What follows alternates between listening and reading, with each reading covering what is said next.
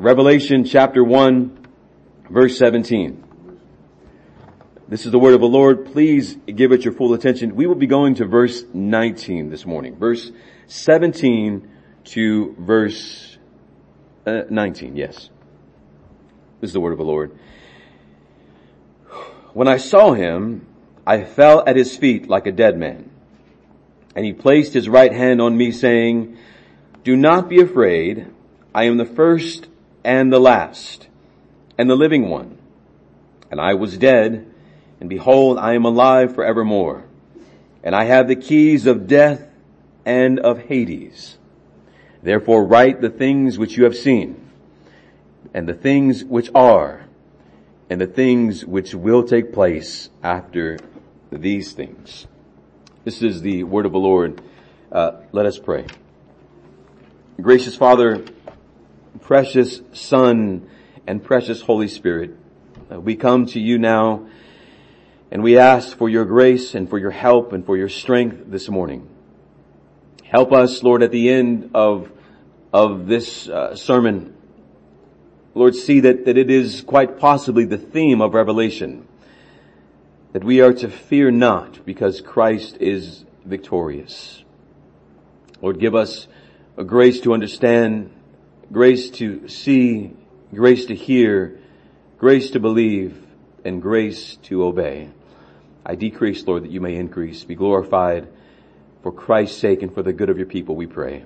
Amen. Please be seated.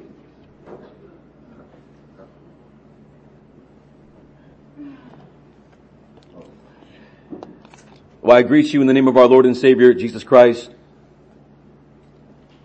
I welcome you on this Lord's Day Sabbath as we continue our study through John's Apocalypse.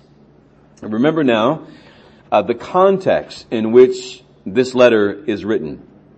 John is on the rocky island of Patmos. We, last week, we compared it to, it's not a one-to-one, but we compared it to uh, what we know as Alcatraz today. And John is separated from the church, exiled to this island because of the Word of God and his faithful testimony of Jesus Christ. John is in the Spirit, as he describes himself, on the Lord's day. And he is given a, a vision, a glorious vision of the Son of Man. In this vision that echoes Daniel's vision in Daniel seven and ten, John sees Christ among or in the midst of the seven lampstands. The seven lampstands are meant to represent uh, seven churches. The seven churches of Asia Minor, and also the church for all time. I did not mention this last week, but uh, this, this this lampstand was also present in the Holy of Holies in the Old Testament temple. Uh, the lampstands are given light by Christ. Christ is the light of the world. The church has light itself as well, uh, but our light finds its source in Christ. Uh, the church is a city set on a hill, but our light does not come from within our own selves. Uh, we are given light because we are in the light, the Lord Jesus Christ. John hears the, the sound of, of the Son of Man, the sound of Christ, and his sound, or the voice, or the sound of his voice is like a great trumpet.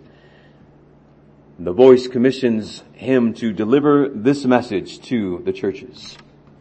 John turns to see the voice that is calling out to him, and he beholds a glorious vision, a symbolic vision, though, of the Son of Man. Re- remember last week that he sees something like the Son of Man. Therefore, what he sees is to be interpreted symbolically, not literally. He is not seeing Christ, who is literally uh, one who has white wool-like hair. He's not seeing one who is literally has eyes of fire. But these are all symbolic uh, features. He sees Christ with a long robe. He is, he is king. He sees Christ with a golden sash. He is priest. Uh, he sees that he is the Ancient of Days, one with the Father.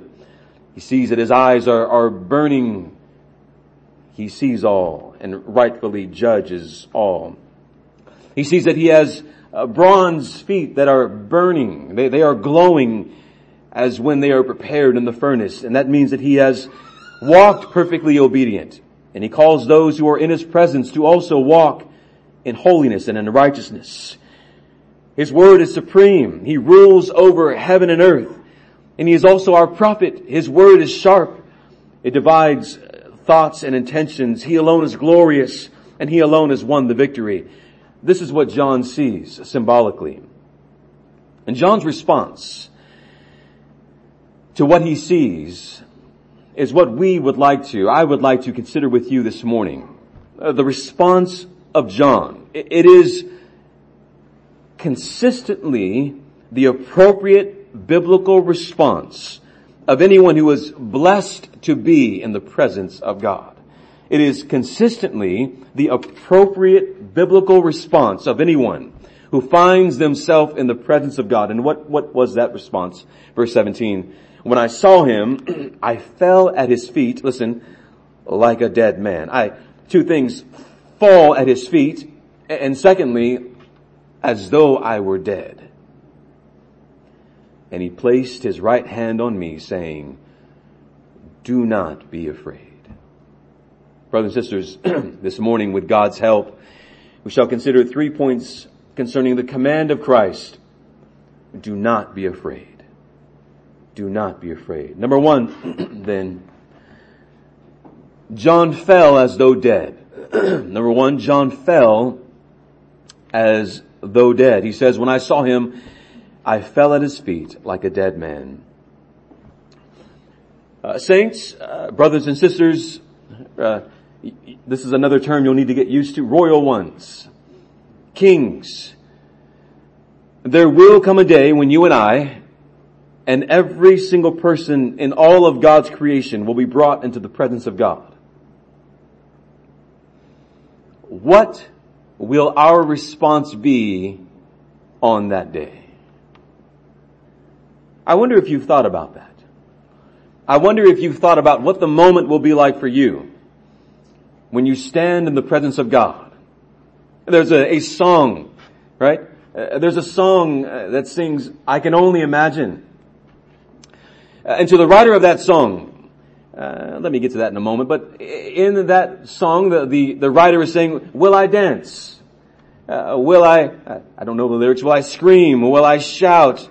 Some of you know it. Some of you are already singing it in your head. Well, you, you need not imagine what your response will be, because the scriptures tell you what your response will be. Uh, there's a an unbeliever uh, who I heard recently say that one day I will die. And I believe, he says, this unbeliever, I will see God. He doesn't believe in Christ in the way that you and I believe in him, but he believes in God, which is not saying much because even demons believe in God. So this unbeliever says, I believe I'll see God. And here's what he thinks will, will, will happen. I'll be there and, and God will speak, he says. He will say to me, he already knows what God will say, that I did some good things and that I also did a lot of bad things. And then it'll be my turn to speak. And when I say to God, here's what I'm going to say. See, God, here's what I'm going to say. You also did some good things, God. And you also did some bad things. He said, me and God are going to have a good conversation on that day. I'm going to tell him that he's going to have to answer for all of the evil that went on in this world. He said, and he's going to have to answer those questions. He's going to have to answer me. Many of us have this idea from the writer, I Can Only Imagine, who's supposed to be a believer. We'll give him the benefit of the doubt. To the unbeliever, who says, and me and God are going to have a good discussion on that day. John shows us that we don't have to imagine, and John shows us that we don't have to come up with our own ideas of what our response will be like on the day that we are brought face to face into the presence of God Almighty. And here it is. We will be literally, utterly, completely torn apart. John Durham paraphrases John's response as this. He says, I was benumbed You ever been benumbed? It's when your entire body goes numb. I was benumbed. Maybe you've received information before that has caused you to be numb in your body. You, you can't believe what you've heard. He says, John was benumbed, stunned with the sight of ex, of the excellent majesty and glory that I saw in him. I was put out of capacity to the acts of body or mind as if I had been dead. I could no more exercise or act the acts of a living man than a dead man can. I could do as much as a dead man can do when I was in the presence of God. When I saw what I saw, I could do as much as a dead man could do. What could dead men do? Stink and nothing more. When John experiences, what John experiences is similar to the experience of Daniel. Uh, Daniel has this, this similar vision of the Son of Man found in Daniel chapter eight and Jan- especially in Daniel chapter ten. And, and it follows this, this fourfold pattern. And here it is. The prophet receives a vision, falls on his face in fear, is strengthened by a heavenly being, the Son of Man, and then receives further revelation from that being. It, it's the fourfold pattern, uh, which, because John is receiving this, scholars place John into the category, into the company of Old Testament prophets. John depicts how creatures made in the image of God, when we are confronted with this, the holiness of God, when we are confronted with the holiness of God, in, in contrast to our own wretchedness, this is what our response will be. It is a response of sheer terror and unworthiness. Will I dance? Will I sing? No, you will be utterly afraid. Will I be able to speak at all? No, you will be a dead man. Walk through the scriptures. Observe the response of those who encountered the holiness of God. In Genesis chapter three and verse ten, after the fall, what does Adam do? Does Adam go, uh, here I am, God. We're friends anyways. I, I know I have nothing to worry about. Adam hides in fear when he heard the sound of the Lord God walking in the garden, coming to visit him. He hides in fear. In Genesis fifteen twelve, Abraham, then his name was Abram, was brought into the presence of God. And the description is this: terror and great darkness fell upon him. Not because God is darkness, not because God is, is, is some kind of monster, but because he was confronted with the holiness of God. The, the darkness is his own darkness. The, the terror is the terror because of his own sin. In Exodus three and verse six, Moses was in the presence of the great I Am, Yahweh, and he hides his face, for he was afraid to look at God. Why? Because of the holiness of God. Because of the, the perfection of God. Hebrews twelve testifies that Moses was full, uh, not slightly, full of fear and full of trembling because of the holiness of God. In Exodus chapter fourteen, nineteen, and twenty, fear and trembling comes over the people of Israel when they encounter the presence of God. Hebrews testifies that they don't want him to speak anymore, that his voice was so terrifying to them that they, they would rather him not utter another word. Isaiah the prophet could testify of John's experience, of John's falling apart in the presence of God. You know this verse well. Isaiah six, in the year that King Uzziah died, the prophet's eyes were open and he was finally able to see the Lord. Uh, when the ruler of the kings of the earth died, he, he was able to see the ruler of all of the kings of the earth, the Lord God Almighty. And what does he say? Woe is me. Woe is me. I am lost. He says, I, I am undone. My eyes have seen the King, the Lord of hosts. In the presence of the holiness of God, Isaiah comes to grips with just how utterly wicked he is. He began to call down curses upon himself. Woe is me! I am cursed! He describes himself as being undone, incomplete, lost. And this self-examination comes as he is com- confronted with the whole, the complete, the perfect Almighty One. In seeing the Holy One, he sees himself as being the incomplete, unholy one.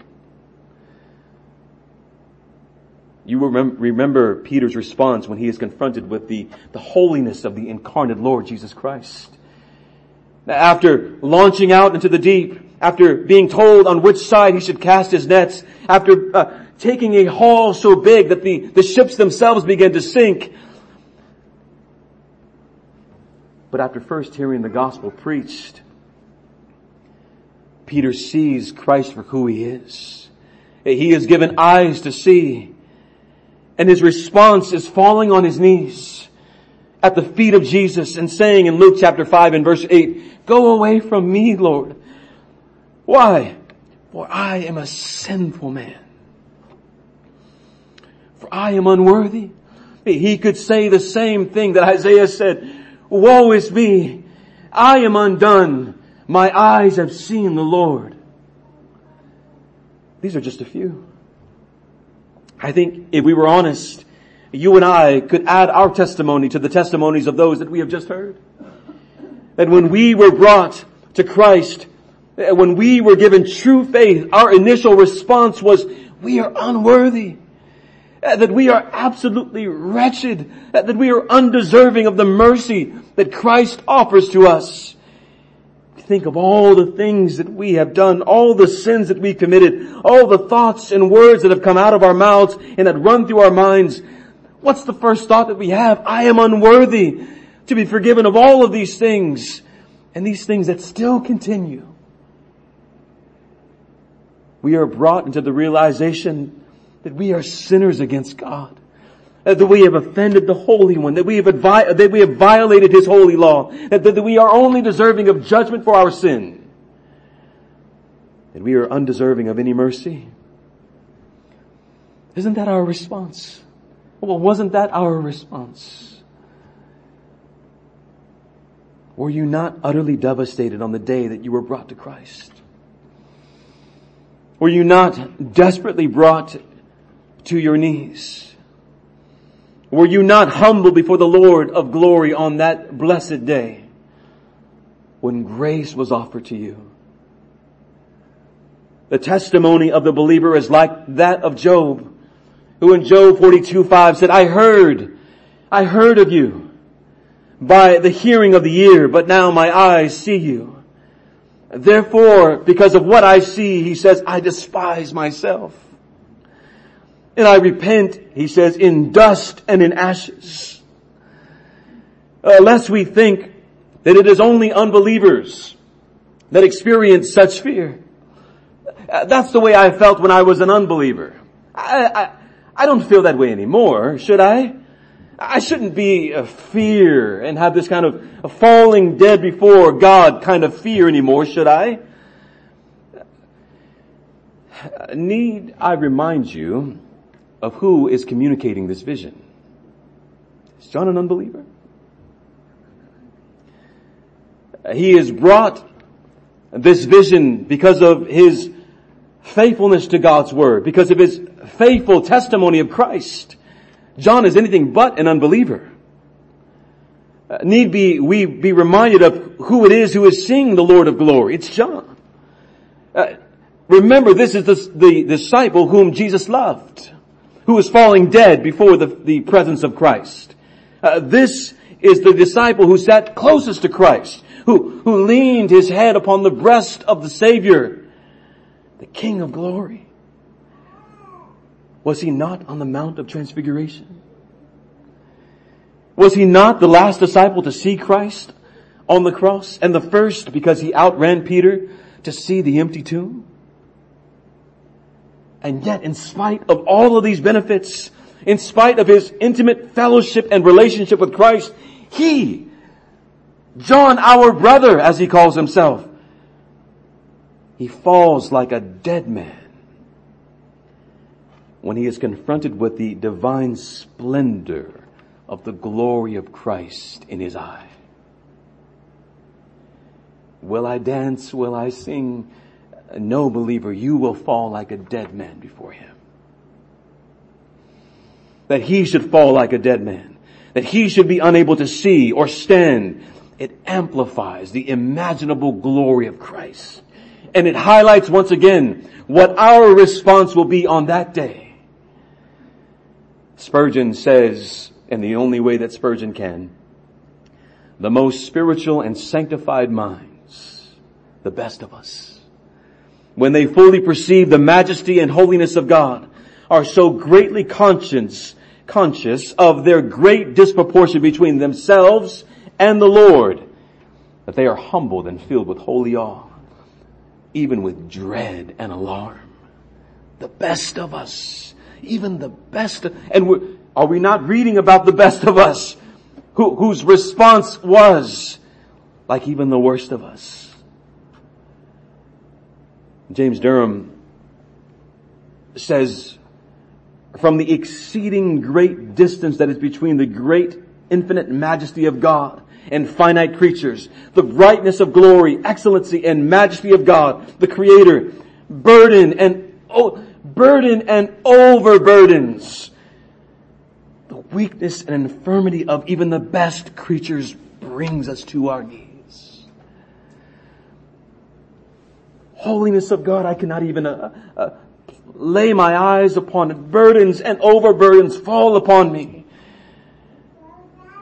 When we consider how offensive just one sin is in the holy presence of God, it's no wonder that Adam, Abram, Moses, Israel, Job, Isaiah, Peter, you and I are terrified in the holy presence of God. Even the best of us, even the best of us will be brought to our knees. In certain churches all across the world, so-called churches, so-called believers are taught by so-called pastors to have an easy, blasé, even flippantly familiar attitude toward Christ.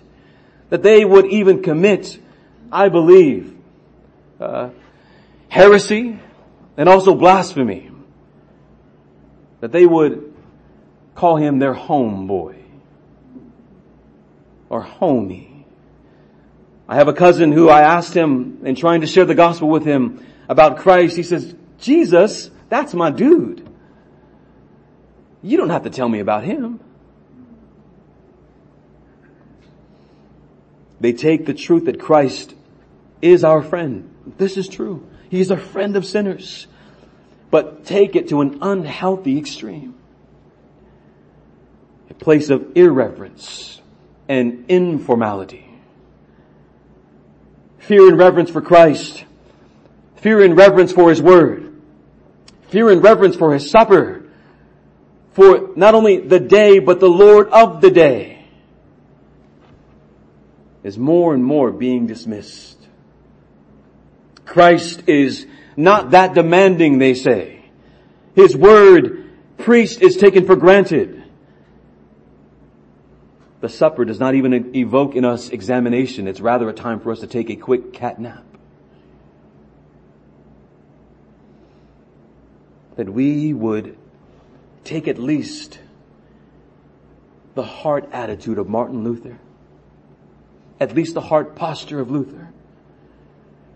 When we are holding and beholding the elements that have been set apart for holy use, that we might pause and realize that we are but dust and we are but ashes. That, that we are far too often comfortable with sin that we know that we still have and know that we will not repent of.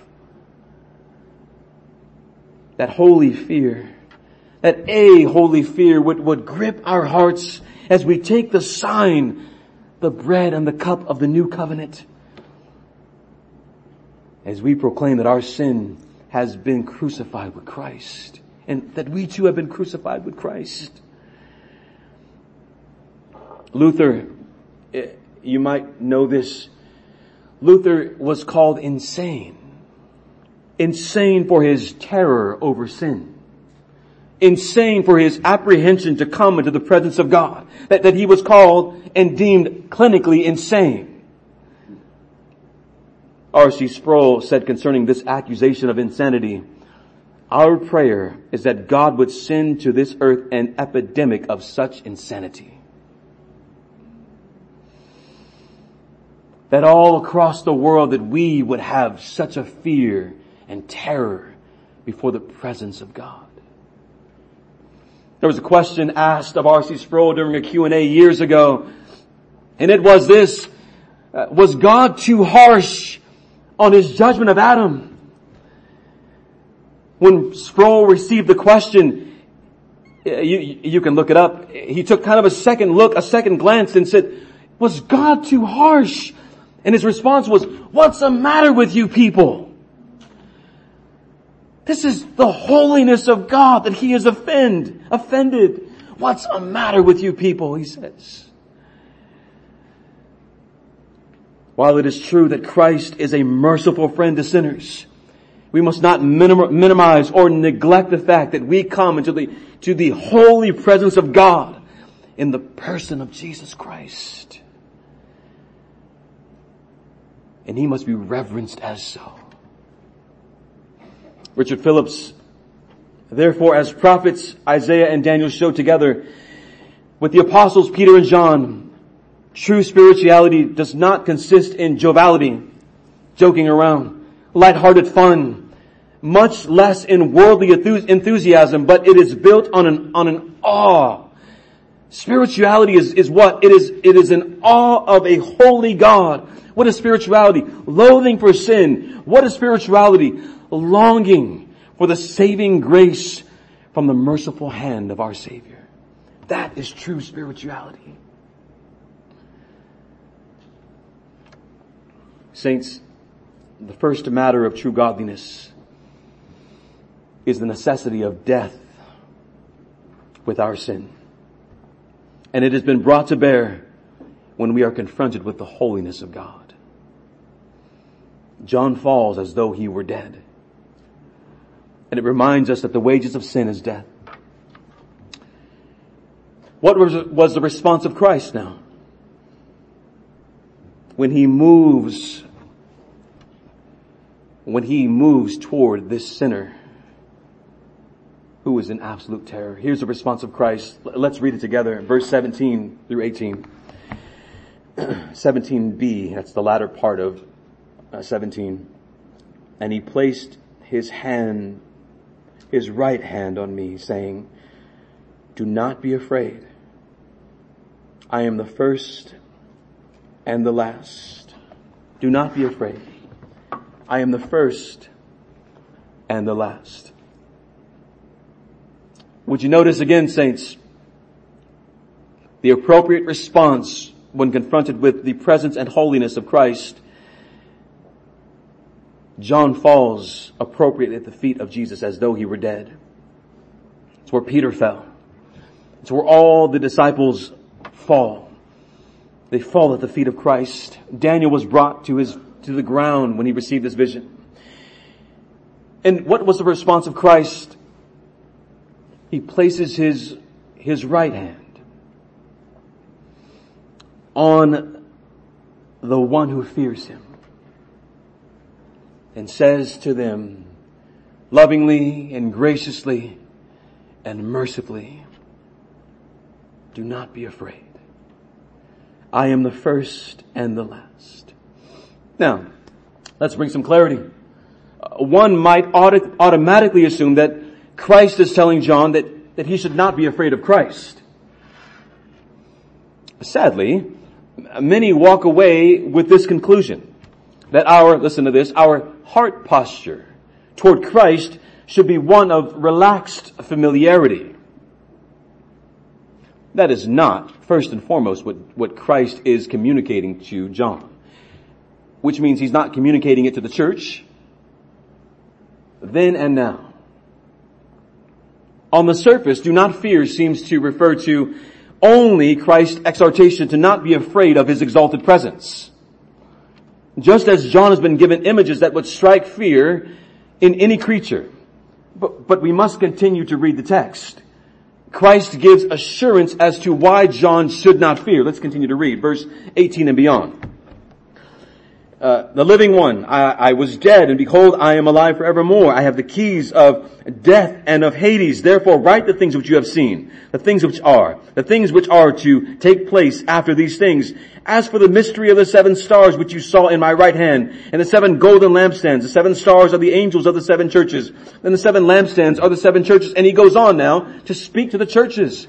Uh, he is building a foundation as to why John, the churches then, and the churches today, and the churches of the future should not fear.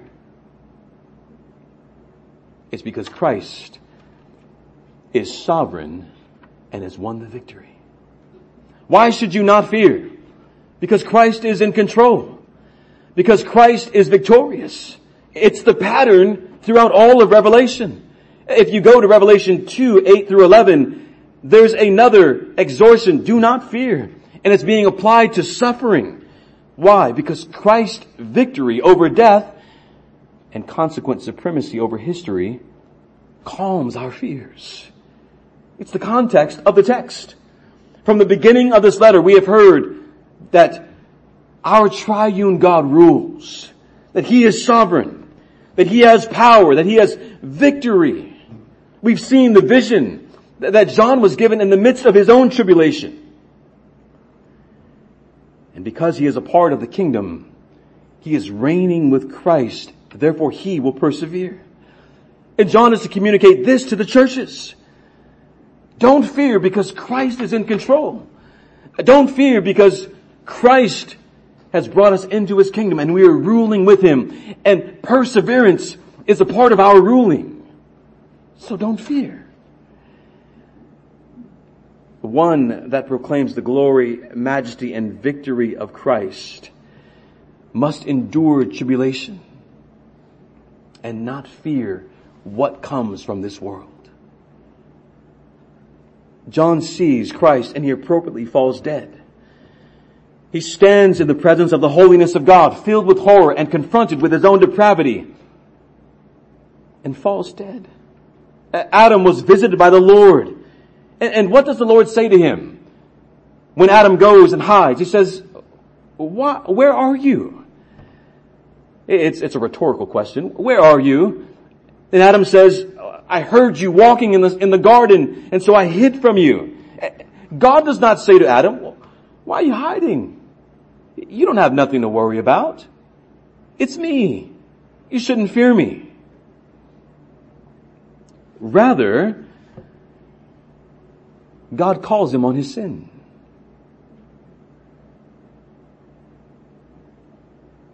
The response was appropriate because of sin. And we, are we not? We are all descending from that first man. We, we do not come into his presence where God says, don't worry about it. Fear is the last thing that you should have.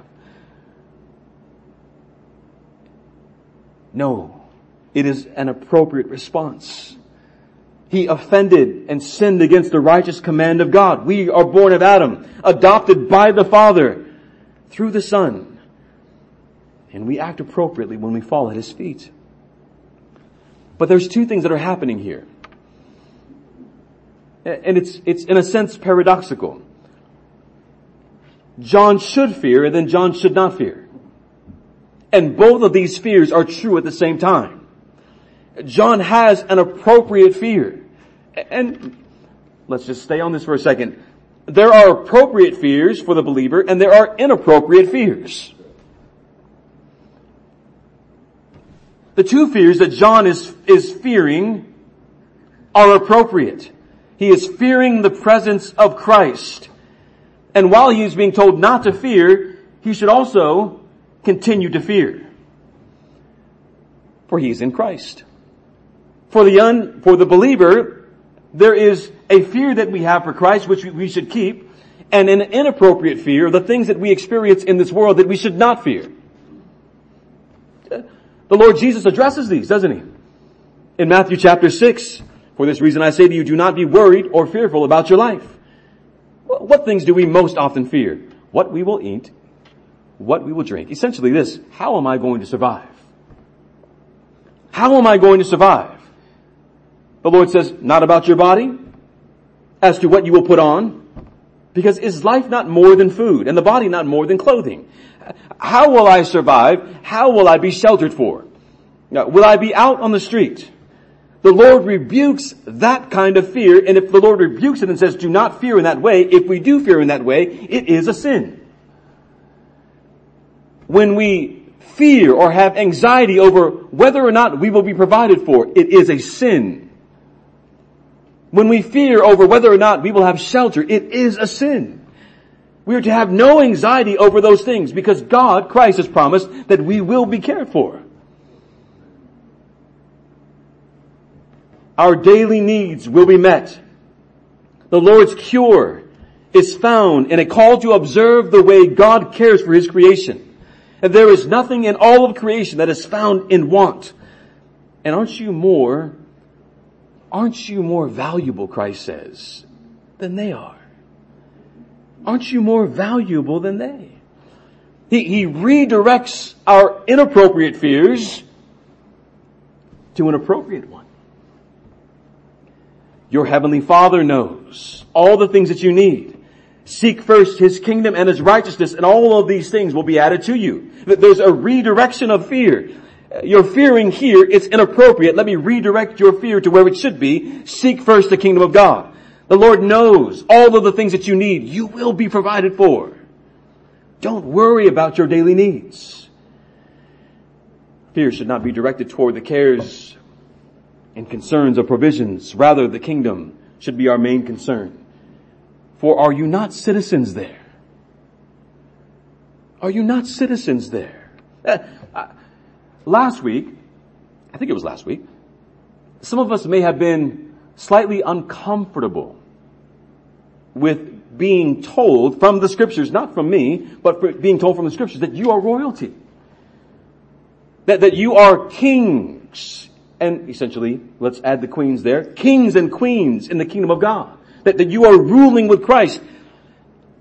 And it, I think the the reason for that is because of your heart posture. You say, I am unworthy of having this kind of label placed on me. You're right. You are unworthy. But it's not a call to, to cause you to have arrogance. It's a call to recognize that you reign with Christ. And there's two things happening, isn't there? There is a heart posture that says, I am undeserving of it. And you're right. Keep that heart posture. And at the same time, Christ is saying, but you are a king because I am allowing you to rule with me. There's two things happening. You're ruling with Christ, yes. But it does not allow you to have the arrogance and pomp of earthly kings because you are not an earthly king. You are a citizen of heaven. You are ruling with Christ, which gives you the authority to turn away what? All of those who uh, deny your commands? No, you're not that kind of a king. To turn away from the sin that this world offers, the kingdom of this world offers you, the temptation that this world presents to you, because you are ruling with Christ. Christ turns away from sin, and because you are ruling with Christ, you turn away from sin. You are a part of a different kingdom. And you show your kingship when you show and live according to the kingdom that you are a part of. It's the same thing that's been taken uh, out of context, this, this idea that we are a friend of Jesus. Yes, you are a friend of Jesus, but don't take it too far. And that's why many of us don't like uh, that I am a friend of Jesus even phrase. It's a, it's a biblical one. He's a friend of sinners, he is. But don't let the way that it has been distorted cause you to see it that way, that wrong way. See it the Bible's way. He has invited you as his friend. He has brought you into fellowship with him so that you can walk in holiness, not in irreverence. You are ruling with Christ, Not so that you can command people all over the place and say, do what I say, I'm a king. No, so that you can turn away from sin. That you can show that you are a part of a different kingdom. The kingdom of Christ. Yes, you rule. You rule with Christ. See it the right way and then live by it. Don't take it the distorted, uh, polluted way. Take it the right way. That it's meant to be taken. Uh, the world, especially the false church, will always take a truth.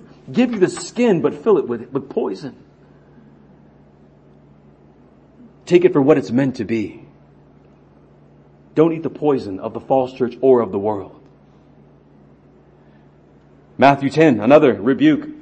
The Lord encourages. So, uh, for those who worry about provisions, who worry about security and shelter, there is a rebuke for that. In Matthew ten, there's another rebuke. The Lord encourages and also commands. Those who will witness on behalf of Christ when their lives are threatened for their witness, he encourages them with this. Matthew ten twenty-eight, do not fear those who will kill the body. See the inappropriate fear there?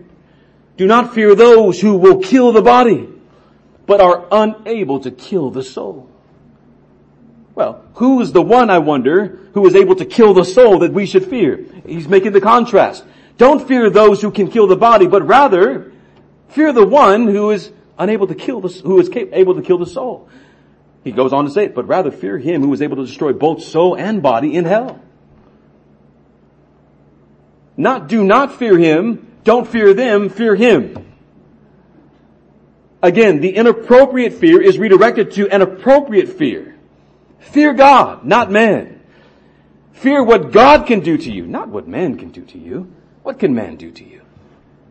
What can man do to you? Some of us are so afraid to confront those who are in our families and those who are our friends of sin. What can they do to you? Unfriend you? No longer like your stuff? Not, they don't call you now anyways. Not come to your family fellowships? Aren't you awkward with them anyways? Isn't it always Ste- stepping on eggshells around them anyways? What do you fear? What is there to fear? The Lord encourages John not to fear. Not of what he sees in the holiness of Christ, but the tribulation that is to come. Uh, tribulation that he was in and the tribulation that is to come. Therefore he's saying to the church, don't fear the tribulation that you are in and the tribulation that is to come. Therefore, he's saying to you, uh, that energy drink is starting to kick in. Uh, don't fear tribulation you may be in now or that which may come. Fear Christ. Fear Christ. But then there's another part of the fear, not, uh, not to fear, that is true. Some may be thinking, is there no place for the tender loving kindness of Christ? When Was there not tenderness offered to Adam? The answer is yes. To Abraham, yes. Israel, yes. Isaiah, Peter, John, you and I, yes. And our fear of Christ does not negate his tender, loving invitation into his presence. Yes, fear him. But for those who fear him in that appropriate way, he extends his arm of power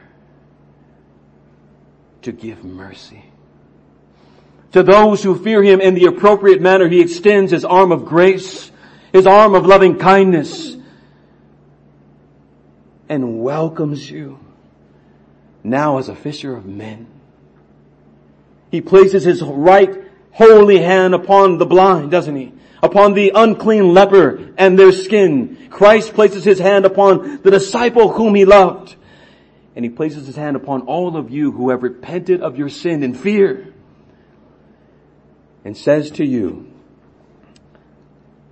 in that personal, merciful, loving, gracious way, do not fear. Do not be afraid. I am the first and I am the last. And there is a sweet marriage between sinners fearing the holiness of God and the Savior's tender assurance of grace. There, there's a marriage between the two. They are not opposite of one another. They are married to one another. They, they are, they are eternally joined to one another. The sinner's fear and the Savior's grace.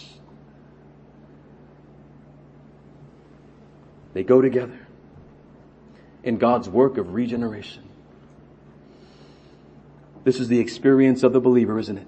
We, we came in fear. We came in unworthiness. We were confronted with our sin, convicted of our sin by the Holy Spirit. And rather than run from God, which we wanted to do, which some of us tried to do,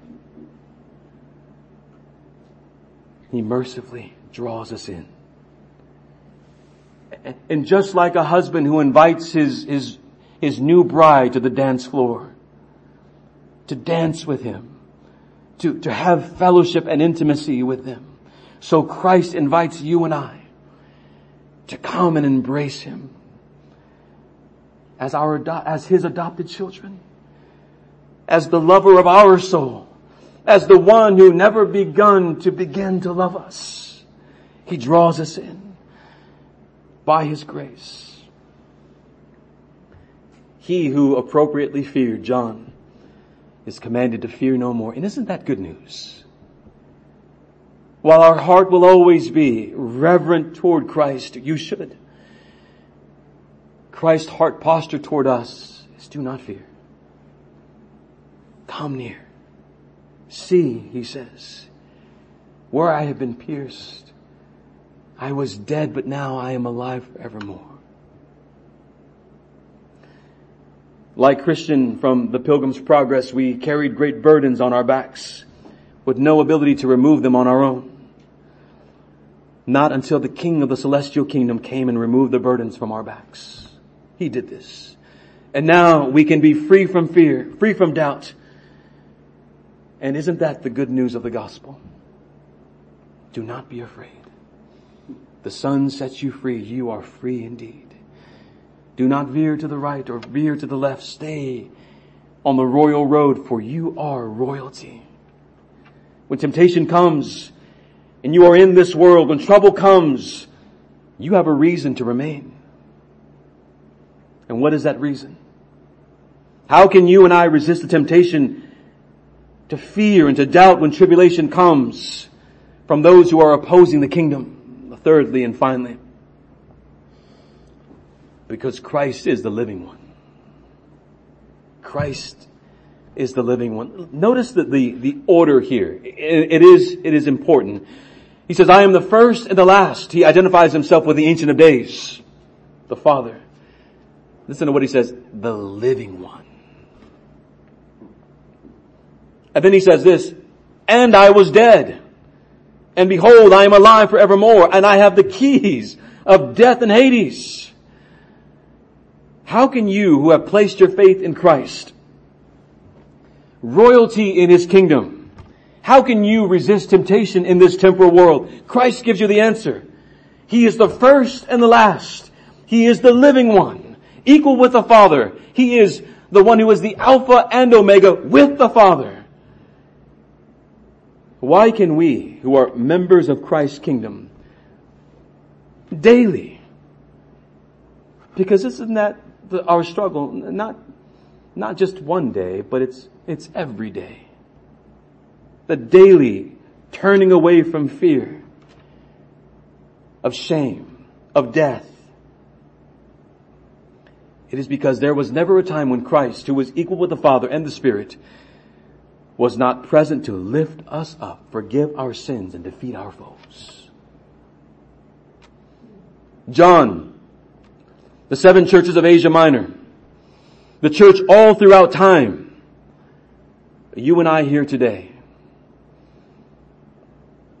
are being touched by the mighty and holy right hand of our Savior.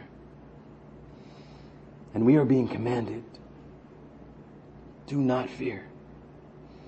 There will be nothing that will befall us that is contrary to the will of God. Let me say this even. Even those things that you and I fear the most. Let's, let's be specific about our fears. Someone were to ask you right now, what do you dread the most? what immediately comes to your mind? Betrayal? Abandonment? A broken heart? Disabled bodies? Maybe even death? Know this. All of these things that we fear, that may or may not come our way, are sovereignly ordered by God. All of these, even the things we fear the most, He surely wouldn't allow those to happen to me, would He? Do you think that it was not one of John's greatest fears to be separated from the church? Had he not seen it happen to all of the other disciples who had all been killed, all been killed, all been cut off? Do you think it was not a lingering fear in, in maybe the back or the front of John's mind? I know that I'm next at any moment. And the thing that he feared the most happened to him. And what is the encouragement that he receives when the thing that he feared the most happens? Christ comes and says, do not be afraid. It's not meaningless, John. It's not purposeless, John.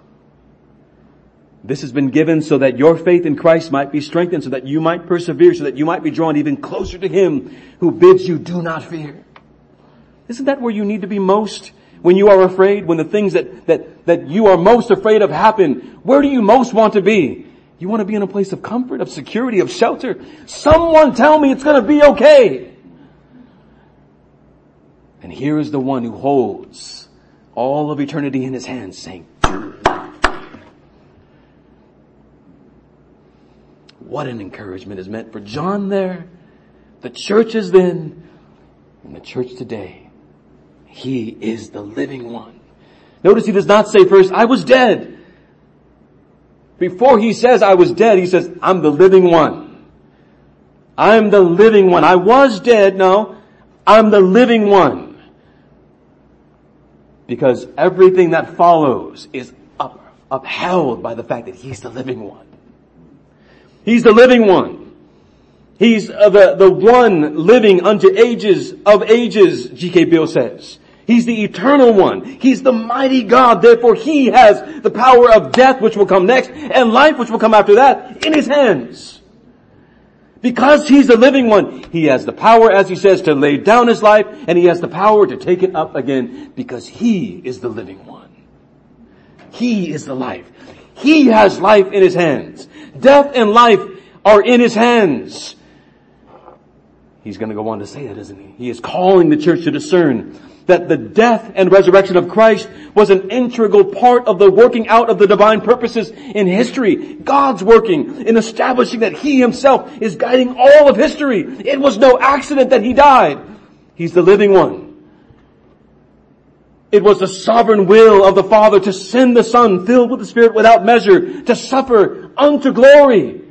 It wasn't accidental. It was the will of the Father to crush Him. Then it follows that we should not fear our tribulation. If what Christ experienced was the will of the Father, what we experience is the will of the Father. The providences that we experiences, that we experience, they are all a working out of the divine purposes of God. All that John, the church past, present, and future experience is the design of the living one. The perfect design. Uh, the accident, the disease, the, the betrayal, the perfect design of God. The perfect design of God. Aren't all of these things what Christ experienced? And was it not the perfect design of God that He should suffer unto glory? We will enter the kingdom. What does the Scripture say? Through much tribulation. He's the living one. He was dead, and behold, He is alive forevermore, and He has the keys of death and Hades. Yes, He was dead. The living one has come. He has offered Himself as a sacrifice of sin. We shall see later in Revelation that He is described as the Lamb who was slain. He was dead. It was a substitutionary death, a death in our place. In this, the Son of Man is declaring that He shows that He has conquered our fear of condemnation. You don't need to fear your death because Christ has died in your place. He need not, uh, John need not fall like a dead man for his sins because Christ has already died the sin that we deserved. So get up, he says. Get up. You don't need to die because of your sins. I've already died for them, he says. Get up. Not even if all of the creatures who ever lived offered themselves to atone for sin, they would all fall short of the treason that we've committed against God. Luther said, one drop of Christ's blood is worth more than heaven and earth. One drop. All of the blood of all of our, all of humans who ever lived is not enough to atone, but one drop of the blood of Christ is enough to atone for our sin. Death could not hold him, though. God raised him from the dead, Acts two twenty-four, putting an end to the agony of death, since it was, it was impossible for him to be held in death's power. Why? Because he's the living one. He's the one who holds, death doesn't hold him, he holds death. And he holds life in his hands. Not only did Christ die to free us from our fear of condemnation, but he rose. I was, I was dead, but behold, I am alive. Why? It overcomes our fear of the future. Some know that Christ has died for our justification, and, and as Pastor Isaiah said earlier, and we will always be depending upon the fact that we have been justified in this life and in the life to come. But sometimes we live in fear, don't we? I'm not sure if the Spirit will complete His work of sanctification in me. You don't need to fear. You don't need to fear. Well, what assurance do you have? You can fix that ringing if you want, brother. If Christ has not been raised, your faith is worthless and you are still in your sins. That's what, what uh, Paul says in First Corinthians chapter fifteen. But he does say, but now Christ has been raised from the dead, the first fruits of those who are asleep. And Romans eight, the Spirit of Him who raised Jesus from the dead dwells in you. He who raised Christ from the dead will also give life to your mortal bodies through the Spirit who dwells in you. Christ has been raised, therefore you're no longer in your sin. So then what power do you walk in? The same power that raised Christ from the dead lives in you. The same Spirit that raised Christ from the dead dwells in you. He enables you, the Spirit, to continue in your faith, to turn away from sin, to offer your life as a sacrifice of worship to God. What assurance do you have that you will endure to the end? Ready for it? The resurrection of Christ from the dead. That's your assurance. We preach Christ and Him crucified and Christ raised. You need not fear your future, dear ones, because Christ has been raised, and Christ has promised that He will not lose one. He is presently interceding for His people, and He has promised that He will return for His people. We have a special reason not only to rely on the resurrection of Christ, but to look forward to our own resurrection. You will be raised one day. When He appears, we shall be like Him. Philip Hughes says the expectation of every Christian believer is that he will see God when his own glorification becomes a reality, which will be the completion of His sanctification. You'll be glorified. You will be raised with Christ. Christ, in closing, has the keys of death and Hades. You remember from Pastor Isaiah's sermon that Hades does not refer to hell alone, but it refers to the realm of the dead. Both a paradise, heaven, and the place of judgment, hell. The Lord says He's ruling over both. He rules over the realm of the dead. He determines those who enter glory and those who enter hell. And if you are in Christ, have no fear, because the one who owns the keys of the kingdom has given you access into His presence. Do you see how Christ free- frees us from all of our fears? That it is a sin then to fear. That, that He's removed our legal curse that required death. That He has the, the power of death and the afterlife. It's all in His hands. Therefore He commands, not suggests, but commands, do not be afraid.